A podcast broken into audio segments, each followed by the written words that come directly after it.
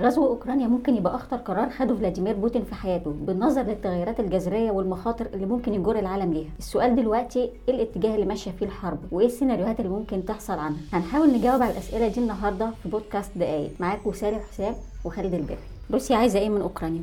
الكلام اللي بيتردد إنه روسيا عايزة دولة محايدة منزوعه السلاح في أوكرانيا وحكومة موالية لو قدرت. ده ممكن يقود لتقسيم أوكرانيا بس هل ده معناه إن الحرب ممكن تتطور لأشكال أخرى؟ آه طبعا جو بايدن ممكن يستخدم الهجمات السيبرانية بديلا عن الحرب المباشرة آه والأهداف ممكن تكون مدنية أو عسكرية وطبعا روسيا ممكن ترد بالمثل.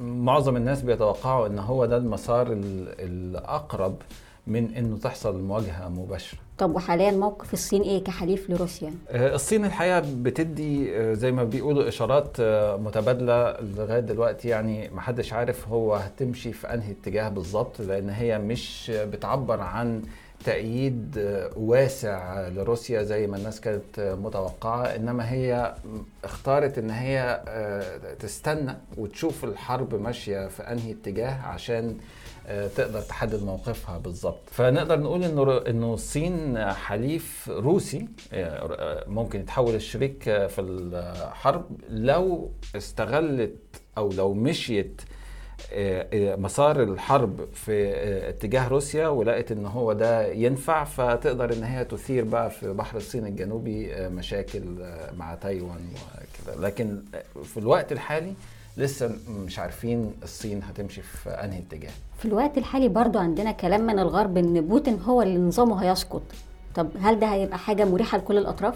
هو طبعا في احتمال إنه بوتين نظامه يسقط لو الخسائر الروسية زادت جدا في فترة الحرب لكن الاحتمال ده مش احتمال وردي حتى بالنسبة للغرب لأنه مش مضمون بعد ما بوتين قدر يسيطر على الحكم في روسيا طول الفترة دي وقدر إن هو يكون ليه شبكة قوية بتسيطر على كل حتة إنه يحصل انتقال سلس للسلطة. فده سيناريو يبدو على السطح إن هو سيناريو جيد وإيجابي بالنسبة للغرب يعني لكن هو في الحقيقة سيناريو مش مليان بالورود زي ما يبان.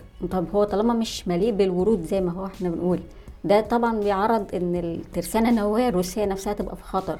فهل ممكن كمان الحرب تتطور لشكل نووي؟ هو ده طبعا احتمال مستبعد لكن احتمال الاستراتيجيين اللي بيبصوا على الحرب حاطينه لأنه لو روسيا لقت نفسها إن هي هتسقط أو أو في مثلا تهديد وجودي ليها ما نقدرش ابدا نستبعد الحرب النووية. فاحتمال بعيد لكن قائم. كده يبقى عندنا خمس سيناريوهات للحرب في أوكرانيا وأي حاجة منهم لحد دلوقتي ممكن تحصل لأن لسه في الأول. دي كانت محاولتنا للإجابة عن إيه اللي ممكن يحصل في سيناريوهات الحرب الأوكرانية.